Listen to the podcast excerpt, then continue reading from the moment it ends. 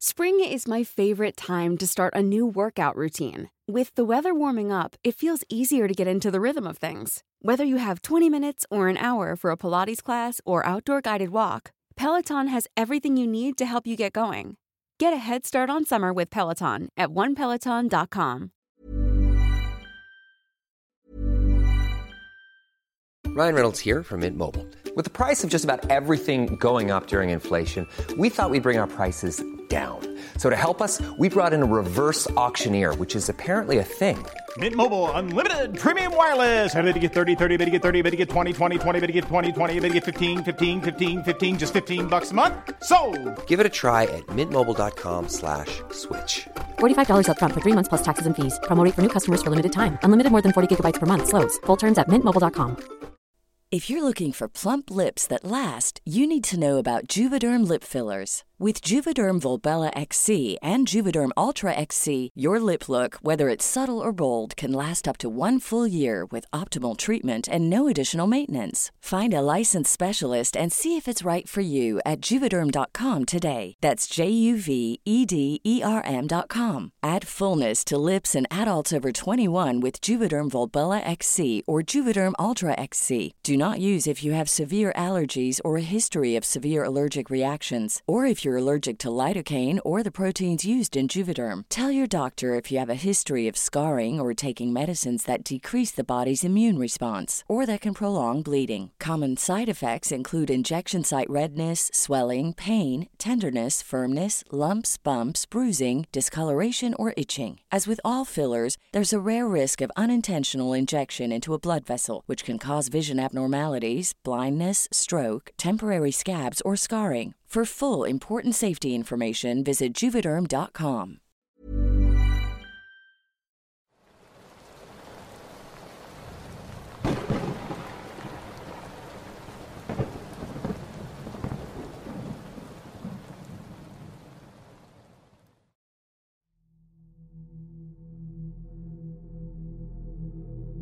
Desde que entré a la escuela secundaria, solía visitar a mi abuela materna en el hospital donde era encargada de área.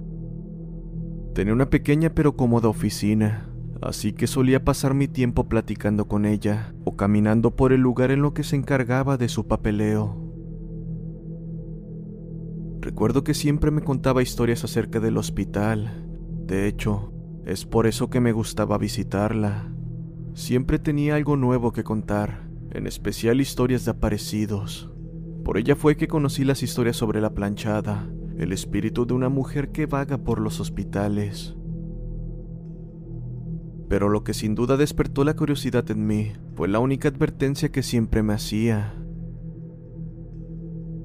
Gabriel, puedes andar por los pasillos del hospital siempre y cuando no importunes a los pacientes.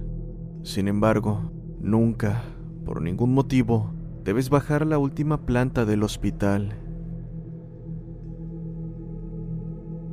Cabe mencionar que aquel hospital era un edificio de 10 plantas con sótano.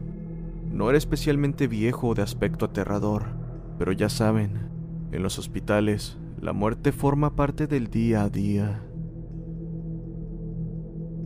En fin, esto que les contaré ocurrió cierta noche que mi abuela estaba trabajando en su oficina. Al parecer no terminaría pronto, y como ya no había transporte público a esa hora, no tuve más remedio que esperar a que mi abuela terminara su trabajo para irme con ella. Comenzaba a aburrirme de caminar por el hospital. Ya lo había recorrido un par de veces y no había nada interesante más allá de lo habitual. Fue entonces que recordé las palabras de mi abuela al dejar su oficina. Mira, hijo, en la planta baja está muy oscuro y silencioso a estas horas de la noche. En ese piso está la morgue y definitivamente no es lugar para estar husmeando. Me pareció extraño que me lo dijera. Si bien ella me había advertido sobre el piso, jamás me dijo lo que había en él. Yo pensaba que era un almacén, así que nunca me dio por ir a investigar. Sin embargo, esta vez era diferente. Una morgue era justo lo que necesitaba para aplacar mi aburrimiento. Ese fue el estúpido pensamiento que pasó por mi cabeza antes de pasar la peor noche de mi vida. Conforme descendí el elevador, pude ver cómo poco a poco se iba quedando vacío, y no fue hasta que yo era el único en él que me di cuenta de que ya había llegado a mi punto de destino, la planta baja. Un pasillo extremadamente largo con un silencio abrumador era lo único que había frente a mí. Pude sentir cómo mi corazón latía más rápido. Probablemente era la mezcla de miedo y emoción que estaba sintiendo, algo que no había experimentado antes. Al final de aquel pasillo, pude observar un foco iluminando una gran puerta metálica, así que, temeroso pero con la curiosidad pudiendo más que yo, me acerqué poco a poco, hasta que finalmente me encontraba frente a esa puerta. La verdad es que al principio dudé, pero antes de arrepentirme, abrí la puerta para entrar y ver lo que me esperaba. El lugar estaba a oscuras, así que apoyándome en la pared y con mucho cuidado de no golpear algo, comencé a buscar un interruptor, pero extrañamente no lo encontraba. Era imposible. Me había equivocado de lugar. No lo creía. Definitivamente esa era la única puerta a la que conducía el pasillo. Después de un momento de búsqueda sin sentido, decidí rendirme y volver a la oficina de mi abuela, aunque para mi desgracia, algo había cambiado en el lugar. La puerta que juraría había dejado abierta ya no estaba, o al menos no podía verla. Estaba demasiado oscuro y mis ojos apenas se acostumbraban a la oscuridad. De hecho, algo que noté pero no le di importancia fue que la puerta no tenía ventanillas como la mayoría de puertas del hospital suelen tenerlas. Ahora el miedo se estaba apoderando de mí, pero eso solo era el principio. El verdadero terror vino claramente cuando escuché detrás de mí la voz de una persona. Esa voz, con un tono escalofriante, me dijo, ¿Qué haces aquí? Sentí como un escalofrío recorrió todo mi cuerpo. Definitivamente no quería voltear. Sin embargo, lo que sea que estuviese detrás de mí volvió a decir, ¿qué haces aquí? Poco a poco volteé en la dirección en la que se encontraba aquella voz, y con terror pude ver que frente a mí estaba un chico más o menos de mi edad, pálido y con varias incisiones, donde gruesos caminos de sangre seca eran visibles, a pesar de la oscuridad en la que me encontraba. Este chico tenía una sonrisa aterradora y su mirada estaba completamente fija en mí. Estaba atónito, completamente aterrado ante aquella aparición. Quería correr, pero mis piernas no respondían. Ni siquiera podía controlar mi respiración o la manera frenética en que mis dientes se golpeaban entre sí. El impulso que necesitaba para salir corriendo finalmente llegó, cuando vi que aquella aparición comenzó a acercarse lentamente a mí. Grité, grité con todas mis fuerzas. Acto seguido me di vuelta y corrí en la dirección que creía se encontraba la puerta. Al golpear con pared, comencé a golpear en todas direcciones, tratando de encontrar la maldita manija, esto mientras aquella cosa continuaba su camino hacia mí. Ahora que lo pienso, ¿cómo demonios era posible que a pesar de estar oscuras pudiera verlo? Aquello escapaba completamente de cualquier explicación. Casi sentía que el espectro ponía sus manos sobre mí cuando escuché la puerta abrirse y acto seguido las luces del lugar se encendieron. Fue ahí que me di cuenta de que efectivamente estaba en la sala de autopsias y que el ser que estaba acechándome ya no estaba en el lugar, solo estaba yo y ahora la persona que había abierto la puerta, salvándome de ese infierno. Me preguntó qué hacía ahí, pero yo ni siquiera podía hablar. Lo único que hice fue llorar, llorar por un momento hasta que finalmente me calmé.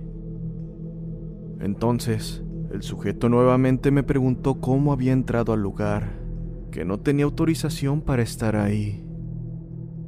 Le conté cómo es que había llegado, pero él me interrumpió, diciéndome que no había manera de que pudiese entrar, debido a que la puerta estaba cerrada con llave, y solo él las tenía. Se me heló la sangre. Comenzó a preguntarme otras cosas que no recuerdo o simplemente no le di importancia, y sin más, me llevó con mi abuela, quien estaba sumamente preocupada. Fue ahí que me di cuenta de que ya era de día. ¿Cómo era posible? Juraría que no duré ni 30 minutos en el lugar. Decidí no contar a nadie lo sucedido. No quería que se preocuparan por mí. Pero definitivamente después de ese día, ya no he vuelto a ese maldito hospital.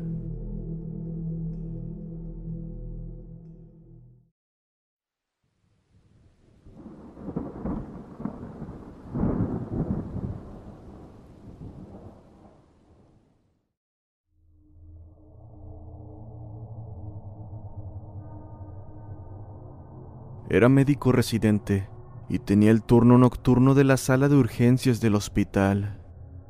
Cada noche era muy agitada por la cantidad de pacientes que llegaban a esa hora, pero no creí que a partir de esa noche algo ripilante sucedería. Había llegado un indigente reportado por las autoridades debido a los gritos desgarradores de dolor que daba en las calles. Por los síntomas que reportaba, fue necesario intervenir con una operación quirúrgica para saber la causa de su dolor, pues daba la impresión de que dentro de su estómago había algún tipo de parásito. Sin embargo, al tener todo listo para su operación, sus signos vitales cesaron. La incertidumbre por el fallecimiento de aquel señor y la clase de parásito que parecía tener ponían en duda mis conocimientos como médico, por lo cual decidí llevarlo en mi auto a la morgue, esto para realizar una autopsia correspondiente a su cuerpo. Claro, hasta ese momento, no me imaginaba que esa noche algo terrible pasaría. Llegué a la morgue a las 3 de la mañana. Estaba muy cansado porque tuve un día con bastante trabajo y cabeceaba de sueño en momentos. Pero a pesar de eso, mi curiosidad como médico podía más. Mientras subía al elevador, uno de los empleados me dijo, Tengo que bajar por otro cuerpo. ¿Podrías llevarte esta a los refrigeradores? Yo al rato lo meto donde se debe. Le respondí que estaba de acuerdo, pero luego mencionó algo que me produjo escalofríos. Solo ten cuidado, lo dejas y te vas lo más pronto posible. Extrañado, fui a llevar el cuerpo a los refrigeradores y en el camino me pareció ver algo extraño. Una señora estaba deambulando por el lugar, como si estuviera buscando a alguien. Pensé que podría tratarse de una enfermera o alguna empleada que cuidaba del lugar, así que continué mi marcha y después de un no tan largo camino, llegué a este lugar de destino para revisar el cuerpo del difunto indigente. Sin más, puse el cuerpo sobre la plancha para revisarlo, pero justo en ese momento vi algo que me heló la sangre. El cuerpo comenzó a retorcerse de una manera extraña, y de su boca comenzó a salir algo que parecía una serpiente de color negro, la cual, cuando finalmente salió, con asombro y terror, pude ver que su tamaño era demasiado para que pudiese haber estado viviendo dentro del sujeto. Cabe mencionar que una serpiente es lo único con lo que puedo encontrarle similitud, pero esa cosa era distinta. No sé cómo explicarlo. Además, en cuanto dejó su cuerpo, dejó de moverse, como si también hubiera muerto. Sin duda eso me tomó por sorpresa, y a pesar de que me puso los pelos de punta, decidí acercarme al cuerpo del indigente para examinarlo. Pero justo en el momento que coloqué el bisturí sobre su pecho, el sujeto levantó su torso estrepitosamente y aún con los ojos cerrados me dijo, No debiste venir aquí. Salí corriendo sin mirar atrás hasta finalmente llegar al elevador. Iba tan apresurado que me caí, pero el susto me impedía detenerme, así que solo me levanté para continuar mi huida. Cuando llegué al elevador, pude ver que dentro se encontraba la señora que hace unos momentos había visto en el lugar, la cual me miró y me preguntó, ¿Se encuentra bien, señor? No, tenemos que salir de aquí, respondí exaltado. Un muerto se acaba de levantar y comenzó a hablar. Aquella mujer no respondió nada, simplemente se me quedó viendo con una expresión seria en su rostro. Habrá pensado que estoy loco. Finalmente el elevador llegó al lobby y en cuanto sus puertas se abrieron, Salí corriendo hasta mi carro y una vez dentro vi como la mujer que estaba conmigo en el elevador se asomaba por la puerta y me hacía señas con sus manos como despidiéndose. Fue ahí que pude ver que portaba una pulsera roja en su mano, misma que se coloca en el cuerpo de los fallecidos. Jamás volví a esa morgue y ahora entiendo que hay cosas con las que no debemos meternos.